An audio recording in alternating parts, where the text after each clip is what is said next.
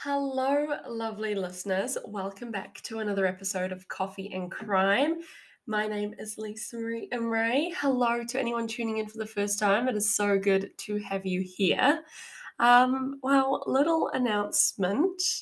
If you are listening on your headphones or through your car speaker, however you're listening usually, Spotify, Apple Podcasts, Google Podcasts, wherever you're listening, the announcement is that I'm also video recording this. And if you're watching this on YouTube, then this is the first time I'm recording an episode, which is super exciting. So I am stepping into the world of video podcasting one toe at a time. I have no idea if this is how it's kind of going to be from now on. This is just something that I wanted to like try. So we're doing it. We're just trying out. So Hi, how you doing? I hope you're all having a great first two weeks of 2023. How crazy! It's already two weeks in. I saw it's like going to be Christmas next year. I don't know. I don't know. Well, if it is your first time, each week I sit down with a cup of coffee and I talk to you all about a true crime story. Got my coffee. I'm having a mochaccino from Avalanche, which is really yummy and it's like a supermarket brand, but it's like, mm, I love it. I love it. I love coffee. Coffee. I like ASMR. ASMR. ASMR for you guys. Anyway, I'll stop that now. Yeah, you can probably tell I'm being a little bit awkward because I'm also video recording myself and I don't really know where to look. So hi. Because there's like i can see myself on the screen but then i know that i need to look at the camera but that's like slightly off center and it's a bit a bit odd. But essentially with the the video aspect of this if you're listening you know through your headphones i just want you guys to know that you're not missing out on anything. I'm not going to be like showing things. There's not going to be pop-up screens or anything like that. It's all just going to be the same stuff. This is just another avenue of getting Coffee and Crime podcast out there for people to listen to. So we'll give it a go. It might not take, but we'll see. We'll see. So it is just me this week. Last week, I had my big brother on the show, which was super cool. It was really cool. Uh, my brother's not really a true crime person, so it was quite good of him to come on and we had a chat about the Aurora shootings that happened in 2012. We talked a lot about mental health. We talked a lot about legal proceedings, which he had, you know, like no knowledge of. So it was quite nice for me to go through like explanations and definitions with him because it just allows me to like take a step back and you know when i'm doing this podcast and i say you know all these kind of terms it's like well if you're listening and you don't know it's kind of um, annoying and you're like oh well, what's that so it's like, oh, well, that's nice to kind of go through all that kind of more basic stuff. Some of it's not basic stuff, actually. So um, that was quite cool. But I never thought that I would have a like a 20 to 30 minute conversation with my older brother about Batman. And like that tied in with the whole case, which is we didn't just randomly talk about Batman, it did tie in, but it's like I just yeah, never thought I'd talk to him for that long about Batman. But there you go. There you go. So it is just me this week. And, you know, we do tell all these super pleasant stories on uh, True Crime Podcasts. It's all rainbows and butterflies over here. Well, I wish it was, but it's not. It's not. That's not why we're here. We are here to well, everyone's got different reasons. Everyone's got different reasons for hosting their own true crime podcast. Well, everyone's got reasons for hosting any type of podcast. And for me, it's education and prevention slash intervention. Lots of shins. Shin, shin, shin, shin, shin. Um, I did a degree in criminology, so I learned a lot about uh, recognizing crime, reasons behind crime, and then I specifically kind of hounded my studies in on serial killers and women who kill, which is why this week's episode will be a serial killer one, which I always kind of I leave lots of big gaps in between my serial killer ones because they are quite heavy. They are a lot. There's a lot that goes into them. Um, but this one is a little bit different because it's a different type of serial killer that I haven't covered yet on this podcast. And I kind of gave a little hint before. It's about women serial killers, and this one uh, different for another reason. It's from a non-westernized society, so there's a huge different kind of like cultural aspect to it as well. So now that I've been vague enough, let's kind of crack into it and roll with it. So this week, lovely listeners, I want you to grab your cup of coffee or whatever caffeinated beverage you need to get through your day and join me as I tell you about Renuka Shinde and Seema Gavit, who are India's deadliest sisters.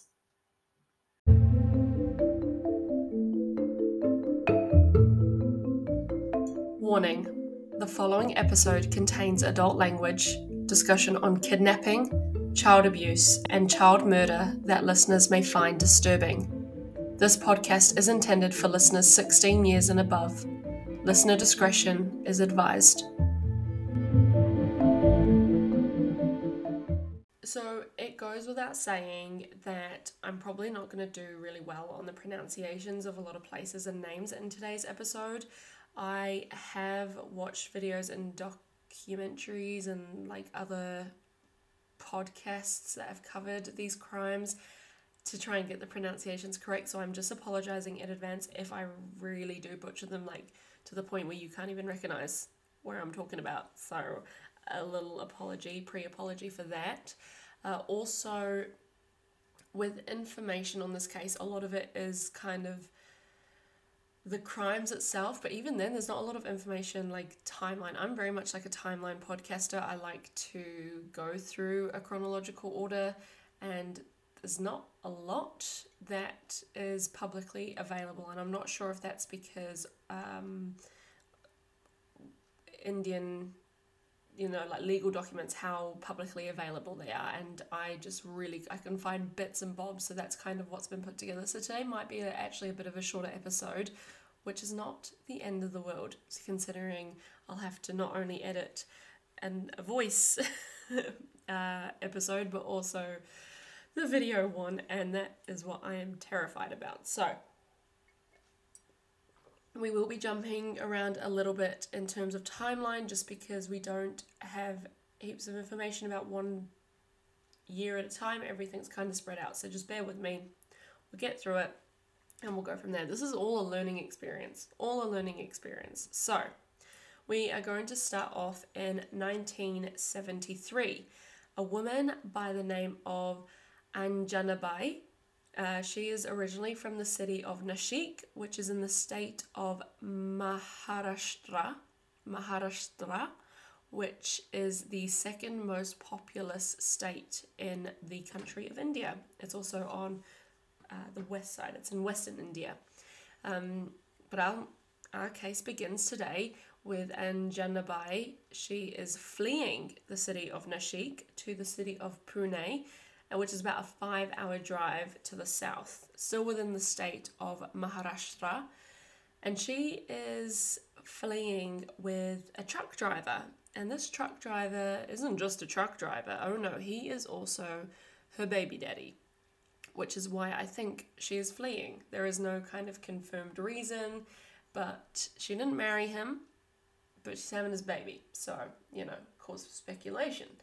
However, after she gave birth to their daughter Renuka, who was born in 1973, the truck driver, aka Baby Daddy, abandoned the two women, Anjanabai and their daughter, which is not very nice. It's very sad.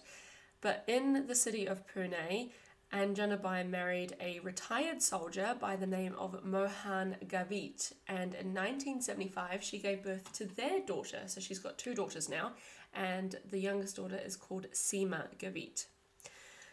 So, again, without knowing a lot about early lives and where they were living or really any too much information, all we know is that Anjanabai had to learn how to pickpocket and how to steal in order to get any kind of like food or supplies. So she would take jewelry, she would take cash, she would take whatever she could to trade, to sell, so that she could get a little bit of a little bit of rupee, a little bit of cash.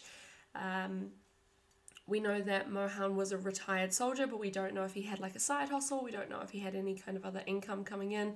That wasn't specified. So we don't know why Anjanabai had to start pickpocketing, but maybe maybe he couldn't. If he was a retired soldier, maybe he had some sort of disability. We don't know. But this is what she did. And she would commit petty crime and she wasn't the best at it. So she was often caught by police and was like harassed by them quite a lot. Kind of like, move on, stop doing it. We saw you, don't do it again. But it got to the point that Mohan was like sick of police showing up at their door. So he was like, I'm out. I'm outies. And he had abandoned Anjanabai with Seema, his biological daughter, and also his stepdaughter Renuka, and he left and he got remarried. Now, we're going to put a pin in Mohan. Even though he's left and he's out the picture, I don't want you to forget him. He will come back, so remember him. Now, as Renuka and Seema were growing up, they actually learnt and they participated with their mother in pickpocketing and committing petty thefts. Usually, because Seema being the youngest, she would cause some sort of like commotion or some sort of like drama, get people's attention, and then Renuka would go and use her small, slender fingers. She was only like two years older to go in and do some stealing. They would take the goods that they've got back to Anjanabai, and she would do the kind of the trading and the selling and the kind of more um, financial aspect to make sure that they were all fed and had clothes and could get around. So that's what they were doing. They kind of used their like innocent child, and if they ever got caught, it was kind of like, we're only kids. We can't do this. We're children. We're innocent. And that's how they got away with a lot of things. They did live a bit of a nomadic life, so they did move around Western India quite a lot. They stayed in the state of Maha. Oh, sorry, there we go. They stayed a lot in the state of Maharashtra. I'm so sorry, I'm butchering that. But they, uh, the main cities that they went to was Nashik, uh, Kolhapur, Thane, Kalyan, and Pune. And they're cities that will come up quite a lot in this case. Uh, every time police matters got too serious, if the kids got caught pickpocketing, if Anjanabai got caught, they would move on, move on to the next town. Or if there was any big events like festivals, processions, religious celebrations, anything that would gather a big crowd, Anjanabai, Renuka, Seema, they were there as well. Not to celebrate, not to join in, but to take some goods and move on. So that's kind of all we know about their early life. There was no paper trail, there was no documentation. They didn't go to school. Uh, it didn't sound like Anjanabai ever got a job because it would surely be documented somewhere and we just don't have any of that. So, not too sure. So, we are going to jump ahead a little bit. We're going to jump ahead to 1989, where a now 16 year old Renuka got married. Mm-hmm. 16. She got married to a tailor in the city of Pune, and his name is Kiran Shinde. And also in 1989, she gave birth to their first son, Sudhir. Now, I'm not sure how much older Kiran is than Renuka or how they got together, what their relationship was like, but that's where we're up to. We're up to 1989. She's got married. She's just had a kid. That's where we're up to. That's kind of all the information we have, kind of pre-crimes. And now we're kind of gonna get a gonna get a get gonna get a get a get gonna get the ball rolling with what happened. So in 1990, Anjanabai, Renuka, Kiran, Seema, and now two-year-old Sudhir lived in like a room pretty much. It was very minimal, it was very minimalistic, hardly anything, they didn't have much. Kiran was working as a tailor in the city, however, whatever income he was bringing in was like not enough to cover all the costs, like to feed what, four adults and a kid, plus like maybe rent. I'm not too sure how things work over in India, but to cover the cost of living was probably not enough for four adults on like one income plus a child. And like if you've got kids, raise raise your hands. I see you in the back. I see you. Um, you know that kids cost a lot. So, because he couldn't cover all the costs, Renuka and Seema knew that they probably had to start contributing by stealing. So one day, Renuka and Sudhir, her son, were visiting the. Okay, please forgive me, I'm really going to butcher this. Um, Chatur Shringi temple in Gondhali Nagar. I'm so sorry. Uh, where she tried to snatch the purse off a woman. When she tried to steal it and this woman saw her, Renuka pretty much gaslit this woman and was like, I'm I'm a mother with a child. How how could I be a thief? I, I can't commit crime. I'm a mum. This is what we'd like to think about mothers, but unfortunately there are some out there who don't have those motherly instincts. Well, anyway, um, so yeah, pretty much gaslit this woman and was like, "I'm I didn't try to steal. I've I've got a kid." What? Wasn't me. Was me. And she got me in the shower. Was me. This woman like accepted that and was like, all right, okay, okay, whatever. Just can you step away from me? Like, why are you so close to me, man? Like, go, go away. So she got out of it. Renuka got out of it, and this incident kind of lit a light bulb in her head. And she went home and she was speaking to her husband Kiran and her sister Seema and her mum Anjanabai, and pretty much said, We could use small children to conduct these thefts and it'll be the best way to go. Kids go in there, they cause a distraction. Us adults get in there with our little, um, is it nimbly, nimbly fingers? I don't know. I'm not used to people seeing my actions when I do my podcast, but you know, get in there with your little, little slim fingers, pickpocket stuff while the kids are causing a distraction, and then we get out of there. If anything happens to the kids, we can just leave them because you know what? We're gonna kidnap children. Renuka was not gonna turn into a baby factory and then give birth to all these like, like little thieves. Oh no no no! They decided to kidnap children off the street and use them to do their bidding. Like who just who thinks of that? Who I honestly, mm, guys, this case, this case stresses me out because it just makes no sense to me. But anyway, so they kind of all came to an agreement that they were going to do this, which is like for all four of them. No one had a moral compass in that room, at that table, at that conversation. No one thought, hmm, this might not be the best idea. They were all like, yeah, man, let's do that. Let's just go kidnap some children.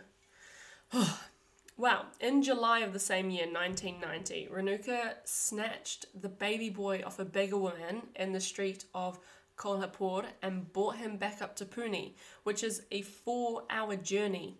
And she took the bus. Four hours on a bus with a baby? No, thank you. Uh uh-uh, uh no way. I wouldn't do that. Mm mm. Mm mm. They usually uh, took bus- buses to get around. Sometimes they just like jumped onto like back of carts. Kiran did have a car, but he had to use it because he had to go to work because he actually still had a job. So that's kind of how they got around. But this is kind of their thinking. They decided if they stole children from far outside the city, like this is four hours away. Kolhapur is four hours away from Pune. So if we take children that are that far away, it's going to make it a lot harder for police. It's going to make it a lot a lot harder for locals to find these kids, right? Plus, the state of Maharashtra is, like I said, is the second most populous state in all of India with over 112 million people in it. And as sad as it is, a few bigger kids go missing, nobody is going to raise an eyebrow. Unless a child from like a wealthy family of high status goes missing, what are you going to do? With a, with a, a state of that many, and that's just one state, not, not the whole of India. That's just one state. It's what are you going to do? So Renuka took this poor baby back to Pune and he was named Santosh. Now we don't know if that was like his birth name given by his actual mother or if this was just like a name that the the trio. And when I talk about the trio, I'm talking about Anjanabai, Seema, and Renuka. So we don't know if that was his actual name or not, but that was the name he was given, and he was just under a year old when he was taken. Jumping ahead again, in April of 1991, Seema and Anjanabai took Santosh back to Kolhapur to the Mahalakshmi Mahalakshmi temple. I do apologize if I'm saying that wrong. I will keep apologizing, even though I did an apology at the start. Hmm? What was that noise? So they took Santosh back to Kolhapur to the Mahalakshmi temple, and they were going to use him as a like a distraction of some sort, so that Seema could commit theft. Because you've got people there at the temple, they're worshipping, they're in there, they're you know being devoted to their faith, and they were just going to go around and pick some pockets, pick some purses. That's what they did. However, the way that Anjanabai decided to use Santosh as a distraction, one makes no sense to me, and two is just absolutely horrific. So, a little trigger warning. I gave you one big one at the start, but this just isn't really, really nice. Anjanabai decided to throw Santosh, who's at this point probably just over a year, decided to throw Santosh with full force at the ground. Just chucked this baby to the ground. Obviously, he sustained some injuries and he's crying his eyes out because even I would be, as like a fully grown adult, if someone threw me on the floor, I'd probably cry too. So, this is a one year old baby. What do you think's going to happen? But this is what they wanted because this crowd drew attention. Oh my gosh, there's a baby on the floor. Oh, it's got an injury. It might be bleeding. We don't know. It just said that he sustained some injuries. So, of course, there's going to be a you know, bring in a crowd like to make sure everything's okay. Did the mum fall over? Is she okay? Like, what, what happened? So, because of this, this allowed Seema to go around, pickpocket, and steal from those in the crowd. After they left the temple, they went to a bus station and they were able to pick some more pockets on the way, pick some more purses. However, baby Santosh would not stop crying. He's a baby, he's just been thrown on the ground. He's had no medical like medical attention from whatever injuries he sustained from being thrown at the ground he's crying his eyes out. It's still bringing attention, but now Seema and Anjanabai they don't want this attention. So like, what do they do? I'll tell you what they do. Seema goes into like a like the little bus station or the cafe or something. And she's sitting down eating, and she looks out the window and she sees her her mother holding baby Santosh, and looking as if she's trying to calm him down. Like, oh no, baby's just crying, baby's hungry, baby's sleepy, just just tired. What she was actually doing, and Seema said later on, like she was watching her mother doing this, uh, Anjanabai covered the baby's mouth with her hand and then smashed his head against an iron bar, which ended up killing him instantly. She then disposed of baby Santosh's body by throwing him under a rickshaw heap now, thankfully, his body was discovered the very next day. Like, it's not like that was undiscovered and like left to rot or anything like that. It was discovered the very next day and reported to Laxmipur police. But by that time, Seema and Anjanabai were long gone. Now, unfortunately, baby Santosh was the first of many kidnapped and murdered children at the hands of these absolutely awful, awful women. Like, I have no words for them. They're just absolutely despicable. Now, we don't have the identities or the truth stories of all of the victims, but it is estimated that between 1990 and 1996, these three women kidnapped over 40, 40 children, with the average age being under five. It was like a range of like one to nine, but the average number of children that sorry, the average age was under five years old. They would be snatched from temples, from fairgrounds, from these big events, off the street, just anywhere that Anjanabai, Seema, and Renuka saw an opportunity, they took these children and just had no regard for their lives, just, just snatched them. Didn't matter who they were or where they came from. They were more or less from poor families. Um, it is important to note that some of the children were reported as missing, but like I said, they've come from poor families. It's a huge state with over 112 million people. The police turned a lot of them away, and especially if they didn't have any money, didn't have any wealth, the police kind of didn't care. And if there were so many of these reports coming in, then what are you to do? What we do know is that there is evidence of at least 13 children that were kidnapped, used as distractions during thefts, or even just as beggars on the street for the women. just to bring in any kind of income, like is it rupee uh, or food or any kind of valuable item that could be traded. But then when they were back inside the residence, inside the room, inside the living space that the trio had, they were just severely abused. They were threatened into silence, saying that they couldn't say anything to anyone when they were begging out on the street, that they had been kidnapped and were being held against their will. Um, they were abused, they were beaten up. If they cried or if they asked for food, they were just like tortured, really. It's so it's so horrific. These three women had absolutely no regard for human life at all.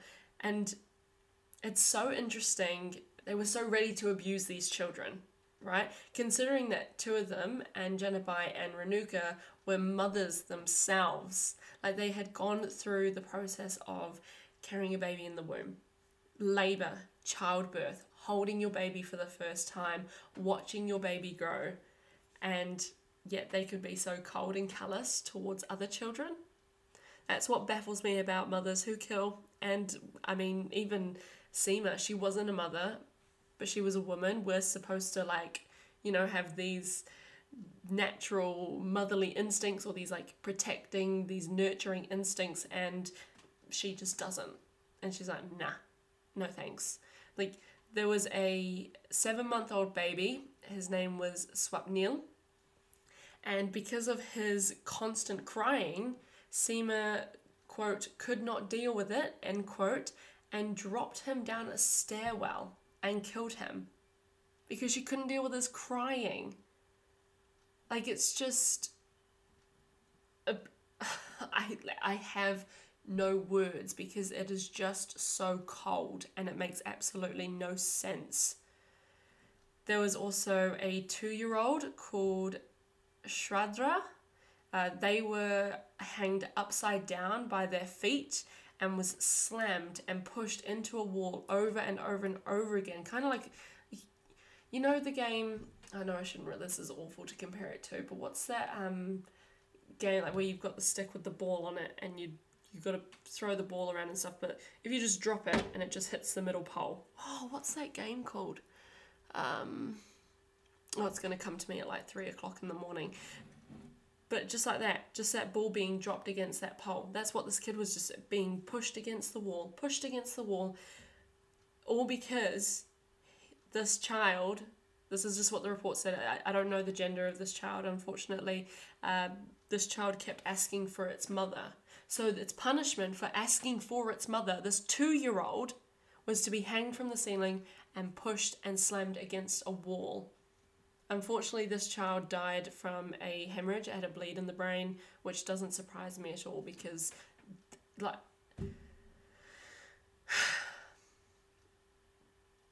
I just, I just don't know. I just can't fathom this in my brain how people can just do this to kids or to well to anyone anyone really but like to a child who is innocent has done absolutely nothing to you and you think that you have this right over them to just tie them up and throw them against a wall um, Renuka and Seema took four-year-old Gauri and they drowned him in the upstairs bathtub in the bathroom. Seema held his legs while Renuka, who is a mother with children, pushed his head and held him under. Like to do that, drown it like I it's just like those children did nothing. Nothing. And this is how they're being treated. When two and a half year old Pankaj, I do apologize if I've said that really wrong, Pankaj wouldn't stop crying, she was beaten to death, placed inside a bag, then the trio decided that they wanted to go to the movies and watch a film. So they took the bag with them, watched the movie while the bag was at their feet. They then went and got a bite to eat while the bag was at their feet, and then decided to leave the bag in the cinema bathroom. It's disgusting. Knowing that you're there, you're sitting in a cinema with like other people and stuff as well. You're in some sort of cafe, you're grabbing a bite to eat. There's people around, and you're just carrying this bag with a two and a half year old body inside. and you're just like okay with that. Those are the deaths um, that, well, they're all the deaths that we're going to get into detail about. That's kind of like, I suppose, the worst of it. Um, I wanted to get that done because the the reporting and everything that's come out like it is kind of all over the shop but that's kind of the information that i was able to pull um, the other children that were kidnapped either they either escaped during thefts or they were abandoned by the trio if they couldn't like get them after the commotion if, if other people were getting in the way or if it was going to look super suspicious if they took them or they would just disappear and no one knows where they went. So this cycle of kidnapping beating threatening the children and everything. It went on for six years. And in this time, Renuka had three more children of her own. So she had the first, um, you know, in 1989 at the start of that. And then in the next six years, she has another. She's got four children. Yet she's out here killing others. A lot of it obviously would have been Seema and Anjanabai because Renuka was too busy being pregnant and in labor, but I don't think that would have stopped her. I think, if anything, her being pregnant out trying to pickpocket and stuff would have made her less assuming.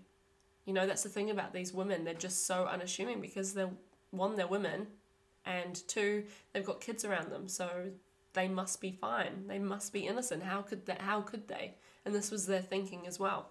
It's quite interesting because there are no reports of the trio ever buying anything lavish or fancy. You know, they've got no super nice clothes. They got clothes, but they don't have any like super like fancy labeled uh, clothing. They don't get like a big house. They don't get uh, big cars or anything like that. So it's like I don't know how much stuff they stole over this over the years and got the kids to steal and all that kind of stuff. But anything of monetary value, they didn't buy anything huge with it. It probably just went to food or transport. And it's like, well, I don't think that's worth killing kids over. I don't think anything's worth killing kids over, but what do I know? But all of this, this whole cycle, it all came to a head in October of 1996 when a woman by the name of Pratibha had alerted the Nashik police that her eldest daughter Kranti had gone missing. And Pratibha had actually suspected and named Anjanabai as the suspect. So, who is this woman and how did she know to name Anjanabai? Like, actually give the police her name? Well, Pratibha is the wife of Mohan Gavit. Now, if you remember, we put a pin in him. I told you not to forget about him. Untake take that pin out. We're taking him out because he's coming back. When Mohan left Anjanabai because of the police harassment and because of her petty thefts, he remarried Pratibha. And they had a couple of girls, a couple of daughters, and now one of them had gone missing. Mm-hmm. That is how Pratibha gave police Anjanabai's, Anjanaba's name as soon as police got her name, they opened an investigation. Like there was no dilly dally, there was no time wasting. They opened an investigation with her as the main suspect because she was obviously on their record for kind of the petty thefts that she had committed in the late 1970s, early 1980s. And there were some rumors starting to go around the place about her thieving escapades and her kidnapping escapades. So police were like, all right, that's it time's up, let's go get her. However, Anjanabai caught wind that law enforcement were after her, so the trio, the three women, they went into hiding. I think they must have, whatever kids were left, like set them free or whatever. They might not have had any kids at that point. It's unsure of, but they said that they went into hiding. And this was in like late October. On November 19th, 1996, so about a week or so later, they decided to re-emerge, stop hiding, because they wanted to go and attempt to kidnap Mohan and Pratibha's other daughter, which is a huge ballsy move, seeing as they were under suspicion for kidnapping their eldest daughter. They went into hiding, they've come out to try and kidnap the younger one. Not sure what the thinking is there, but they resurfaced, they tried to kidnap this the younger daughter, but police apprehended them and they were taken into custody. Now, during interrogation, the three women said nothing. Tight lipped, nada, nothing. Anjanabai was described as being stone like. Uh, quote, she would just sit there and look. Never once did that woman crack, end quote. That was from one of the law enforcement officers who was interviewing her. Police also tracked down Kiran, Renuka's husband, to have him questioned about Kranti's disappearance. But it would ultimately be Seema, the youngest daughter, who cowered first and admitting to not only kidnapping, but killing Kranti Gavit, her half sister, technically. She told police that ever since Mohan, her father, left Anjanabai, her mother, she had been so focused on nothing but getting revenge against him. And children were the way to do it. She waited until she had the prime opportunity and she struck Mohan where it hurt. She went after his children. So all of this was about revenge on Mohan for leaving her. But Seema also revealed that the only reason why she had any hand in it, Seema had any hand of it, was because she was so scared of her mother. So we're going to hear about this a little bit later as well. So because of this confession from Seema that yes, they indeed kidnapped and now murdered Kranti, they weren't suspecting that because they hadn't found her. You can't just suspect people had died.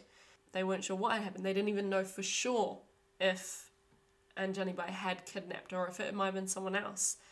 But now they had this confession, so they were able to get a warrant to search their place of residence. And I should mention there are conflicting reports as to like where this is physically taking place. Some reports say it's in Nashik, and some places some say that it's in Kolhapur. So a little bit unsure.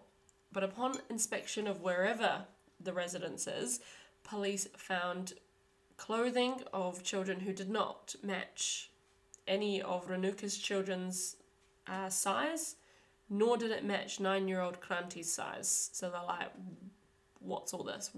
Whose whose kids are these? Like these clothes? Whose kid? Who do they belong to?" There was diapers. There was baby stuff. There was bloody rags, blood all over the walls, photos of Renuka's like children's birthday parties with kids in them that had either been reported missing or were just unknown to people in the local area. They're like, we don't know these kids, we don't recognize them. So police are like, maybe something bigger is at large here. Like you've got this room that's one full of blood, so there's like your first red flag, and then the second part is, well, it's all these like baby clothes and all these like kids clothes that would never fit any of the, the, the children that they know about. So what's going on? Then they started to uh, kind of uh, match evidence in the residence with uh, missing persons reports and tips that had come in about missing and murdered children that had been found. So dots are starting to be connected, people. Let me just take this last sip because I'm I'm ready now. I'm ready. Mm.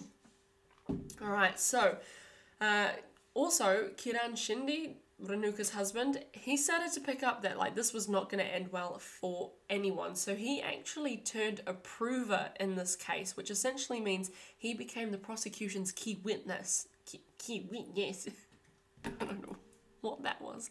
He became the prosecution's key witness in this case, and he provided details of the crimes committed, details about where bodies were buried, which I don't think police were like fully expecting to hear about murders just yet. They were just there like under suspicion that kids have been kidnapped. Then all of a sudden they're hearing about bodies being disposed of and buried in all sorts of different places.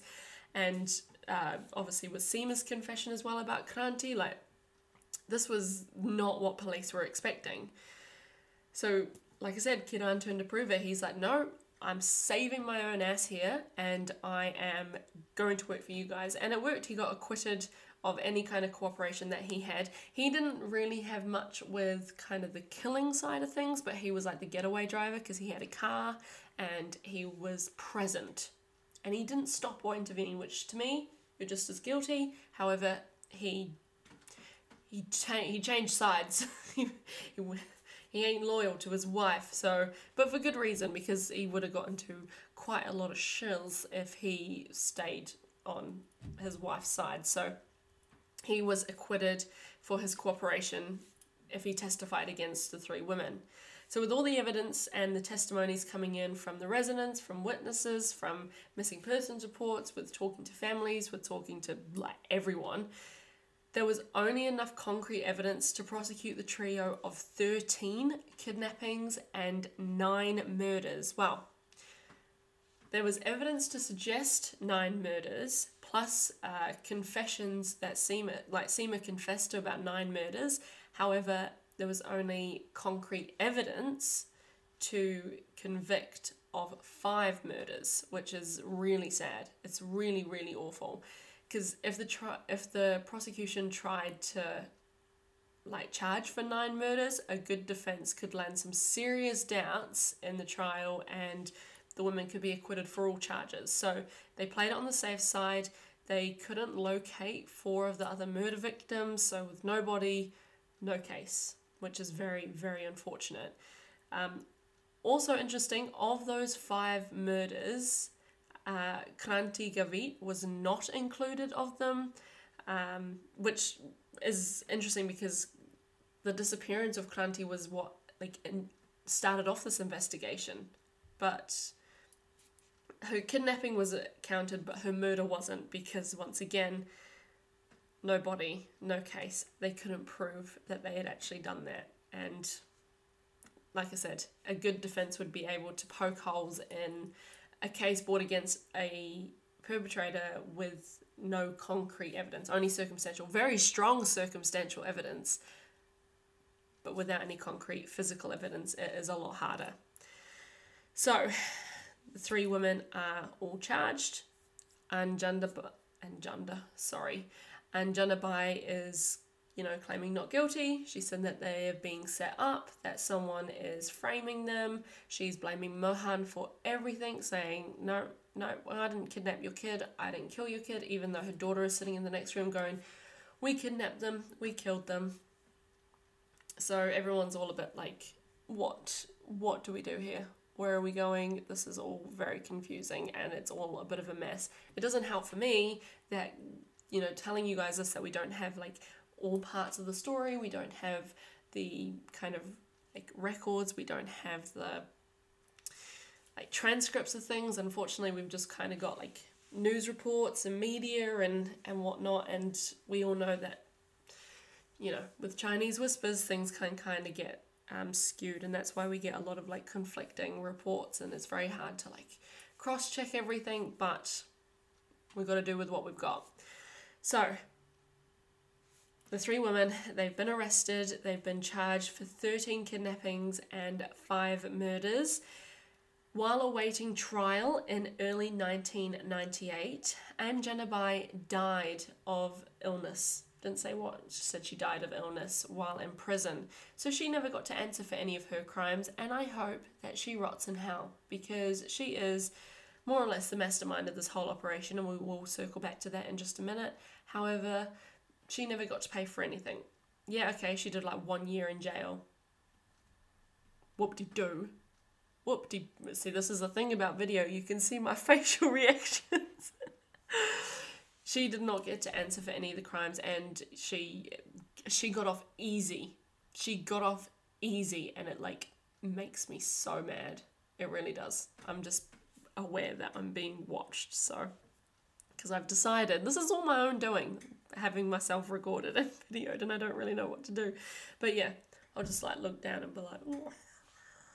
makes me so mad that she died and that she never got to stand in front of a like a jury. I'm not sure how it works in India, but she never got to. Well, she definitely never got to go in front of a judge and hear about her crimes and and go through that. But yeah, so you know, rotten hell. Die, bitch. The uh, trial began in early 2000, and during the trial, the prosecution actually examined 156 witnesses. All of these witnesses had claimed to like see the women with the children out and about, um, seen them commit theft, uh, either reported it, either reported missing children. Those were the kind of witnesses that were coming in, and the defense's job was pretty much just to poke holes in everyone's story, you know, plant some seeds of doubt uh, into their stories whether or not it was definitely Seema and Renuka they saw, and was it definitely this child, and was it definitely this date? You know, like you know what I mean, like kind of suggesting that their memory isn't really that good. Like I said, the trial is like in two thousand, so it's about you know a minimum of four years since the last kind of incidents, and before that was six years. So you know, within a ten year gap, you know, ten year time period do you really remember this correctly? Do you really remember? Was it definitely Seema? Was it definitely Renuka? You know, those kind of things. That's what the defense is pretty much there to do.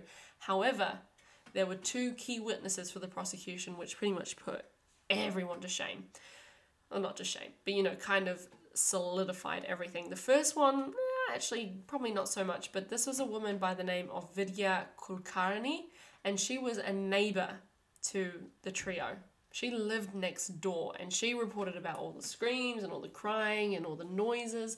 And she also was kind of uh, there to be a witness against the non existent case of Kranti's death, even though that's not part of the charges. She kind of was like, Yeah, I, I saw them do it. Uh, she said, quote, My apartment window opened theirs.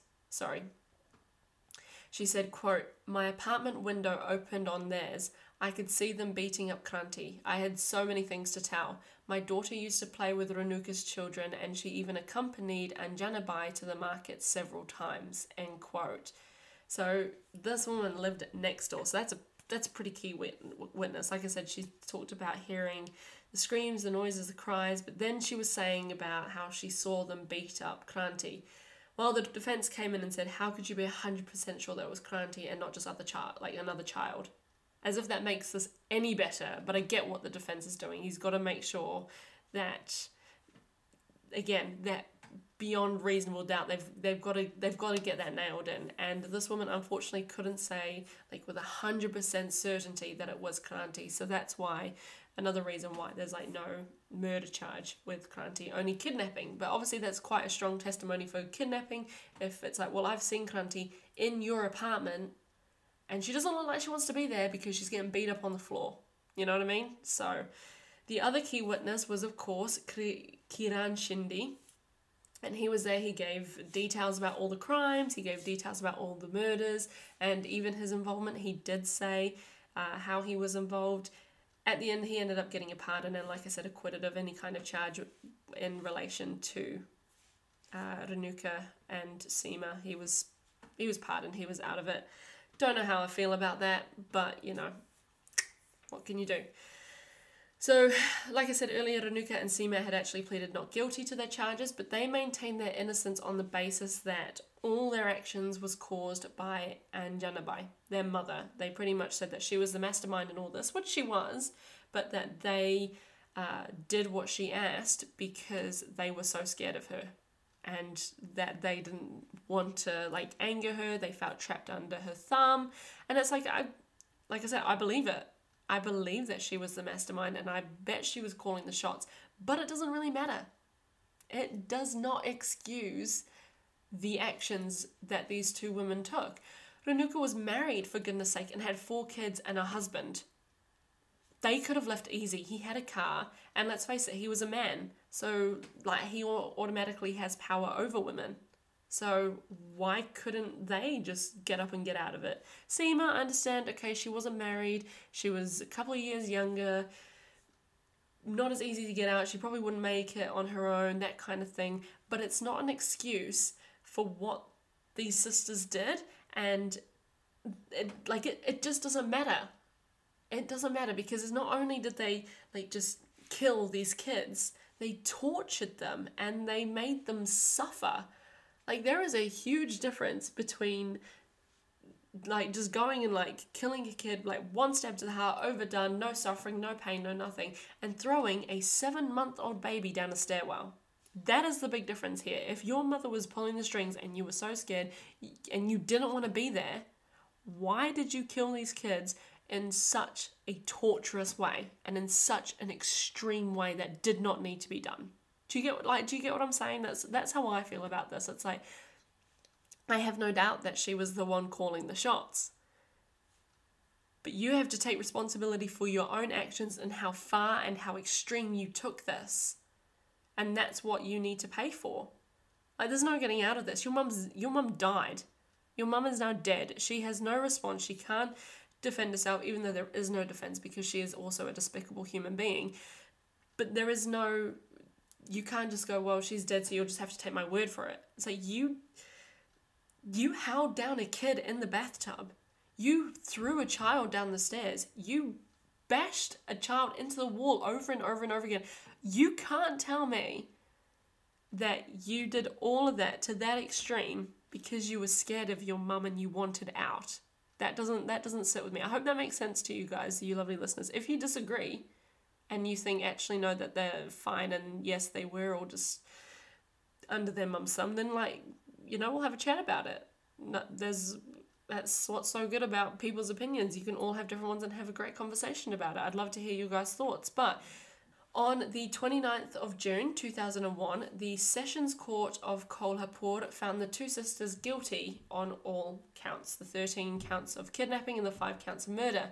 And the Kolhapur High Court sentenced them to death by hanging, which would have made them the first women to be hanged in India since 1955. And obviously, one of them would have needed to be hanged first. There's only been one other woman hanged, and that was in 1955. So they would have been the second and third women hanged in the entire history. Well, not probably not the entire history, but you know, in the history of India, re- recorded. I suppose the recorded history of India, which is just to me uh, like wow, just that's just insane. And that was like in 2001, so that was well, it's like 21 years ago now, but doesn't seem like it was 21 years ago. It kind of seems like it was like 3 years ago. Can't believe it's 2023. Wow. Just give me a minute. I'm having a bit of a crisis.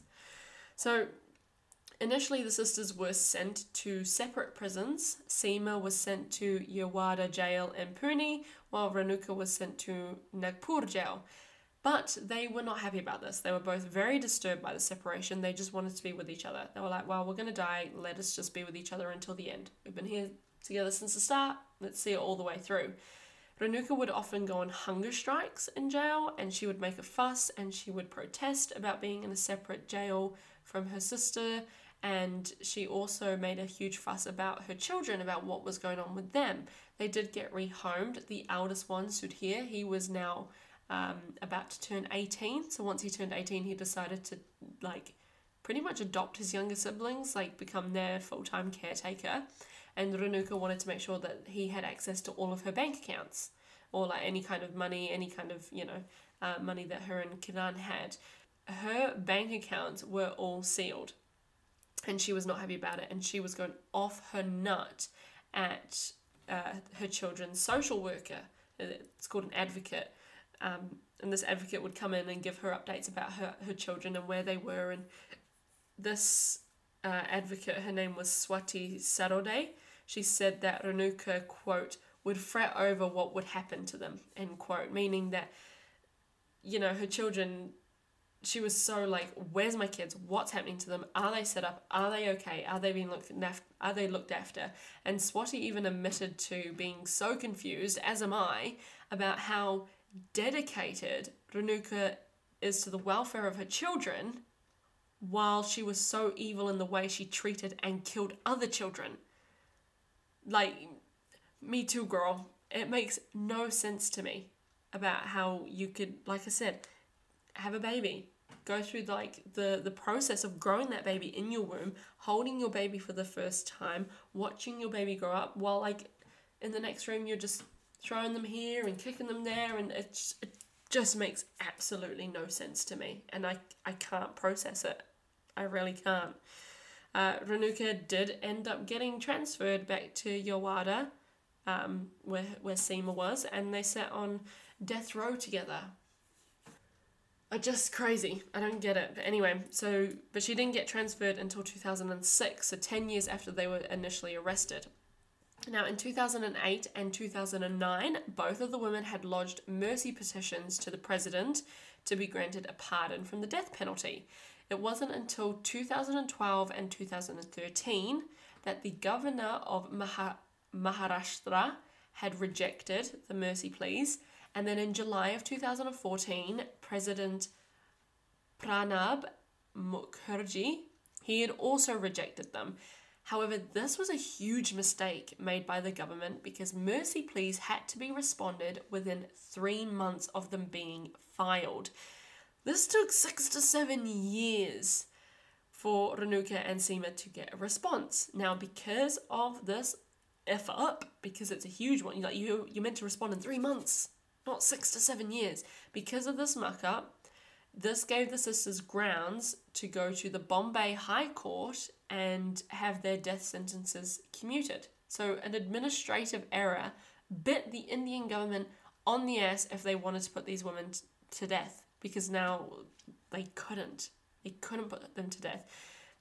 But even getting in front of the Bombay High Court and a response from them took another ridiculous amount of time. So this was, you know, 2014. Then it was like, okay, we can start putting things into action 2015, 2016. It wasn't until January the 18th, 2022, like nearly a year ago, that the Bombay High Court came back and said that indeed their death sentences would be commuted because of the quote gross delay end quote of the response to their mercy pleas. The High Court said that the length of the delay had quote a dehumanizing effect end quote on convicts because they were sitting there for six to seven years not knowing if they were going to live or if they were going to die. That's why the mercy pleas needed to be responded to in like about three months which I understand. However, however, I don't have any issue with these two women having that delay, not knowing if they were going to live or die, because I'll tell you what, those children that they kidnapped had no idea if they were going to live or die. They were watching kids around them get pushed into walls and thrown down stairwells. They watched children go out to go on these like theft jobs and not come back. These kids didn't know if they were going to live or die. So to that, Seema, Rakuna, I say, Tough. Get over yourselves. You're fucking lucky that you're still alive. Sorry, it's making me mad now. It's making me mad. but yes, so their uh, death sentences did get commuted. The judge presiding over this whole kind of little ordeal about the commuting of sentences, he said that, quote, the sisters' crimes uh, the sisters' crimes were heinous and that they were a menace to society and will remain in jail for the rest of their natural lives. And quote, this sits fine with me as well. You know? I actually prefer people to spend the rest of their miserable lives rotting in a cell in jail rather than just dying. To me, that kind of seems like a cop out. I think sometimes it's kind of like, no, let them sit in a little cell by themselves, and I hope the memories of those kids screaming keeps them awake at night. That's honestly what I hope happens. I hope they sit there with only their own thoughts and the memories of the kids that like the kids they took and I hope it eats at them. And they have to do that for the rest of their lives. Rest of their lives. And I think I'm perfectly okay with that. They're about they'd be about in their oh, what would that be? 40s now? Yeah, about in their like mid 40s now, so they still could potentially have like another 40, 50 odd years. And I hope that they spend that time thinking about those children that they murdered so brutally and so horrendously. And that I hope that they just hate, hate themselves for the rest of their life because I am. I'm going to hate them for the rest of my life.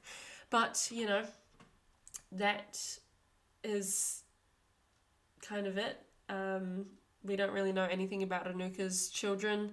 Uh, like I said, as soon as the oldest one turned 18, he kind of like took care of his younger ones. But I don't know what they're up to. They do go and visit their mum and their auntie. They do go, they are aware of what she did. And the last I heard, they go and visit her. So that is kind of everything. Sorry, I got a little bit heated there. I think there was like that side effect of that coffee. it kind of hit me, and I was like, now I'm angry. So, again, a camera can see me doing that. Um, but yes, that is the very brief knowledge of the life, but the crimes of Anjanabai, Renuka Shinde, and Seema Gavit. And There's a little bit of a different type of uh, serial killer episode. The last couple I've done, I've been able to do kind of a deep dive on psychology and the, you know, a true dive into the lives of these people. But this is different in a lot of aspects. So we don't have a lot of information about early life. So it's hard to fit them in with other serial killers because they are, they did, they killed multiple, multiple children and, you know, well, multiple humans. They are serial killers, but they don't fit in with the types of Kemper, Dahmer, Gacy, da- uh, Bundy, like all of them. I mean, one big reason they're women, so their reasons to kill does tend to be a little bit different than uh, male serial kill male serial killers. Even though it's the same word, my head had cereal like the breakfast food. I don't know what just happened to my head then. Um, they do differ from male serial killers. Um, we don't know if they experience any kind of like behavioral aspect from the McDonald triad. We we don't know these things. We don't know if there was any head trauma in any of the three women. I mean, we don't know any of that. But also the biggest difference is the culture. We need to look this look at this through a cultural lens because India is not a westernized society. So we have to look at okay, well what what happened in that culture that led Anjanabai to pickpocket in the first place and then get her children involved and then turn to the point where, okay, now she wants to, like, she's alright killing children. Okay, what's gone wrong here? If her true motive was to prepare with killing children in order to hit Mohan and his children, the uh, the husband who left her, Seema's biological dad, is this some sort of escalation we're seeing? And that does fit in with the kind of the serial killer. You know, what we know about serial killers, we, we see an escalation. And is that what the kidnapping and the murders and all that and the, you know, started off as pickpocket and then it turned to kidnapping and then it turned to murder? Is that is that what this was? And was the true motivation for all of it to prepare herself to plot her revenge on Mohan Gavit for leaving her? We don't know well, she died, so we can't even really ask her. We can't really find out. That's the thing about this. There is a lot that we don't know. And that is a shame, but I think it's still important to talk about this, and especially ones, uh, you know, cases that come from non westernized society, because I think that helps us to broaden our I'm going to try and sound all philosophical here, but if we try and kind of broaden our own lens and have a look at like more of the world as a whole. Like you can't apply what a serial killer in say America is like when you have serial killers in India who don't show any of the same sort of like behavioral aspects. It's like, okay, well, what's the difference, and how can we then go to a country like India and going, all right, well, this is what we need to uh, study, and this is what we can recognize in a in a young person uh, who's more likely to display serial killer tendency. You know what I mean? Like we need to be able to talk about this in a through a different cultural lens to understand so that we can educate, that we can prevent, we can intervene from earlier on. I do hope that makes sense. My brain is very much fried. It is it's three o'clock in the morning. but you know, it's fine. It's dedication. It's dedication.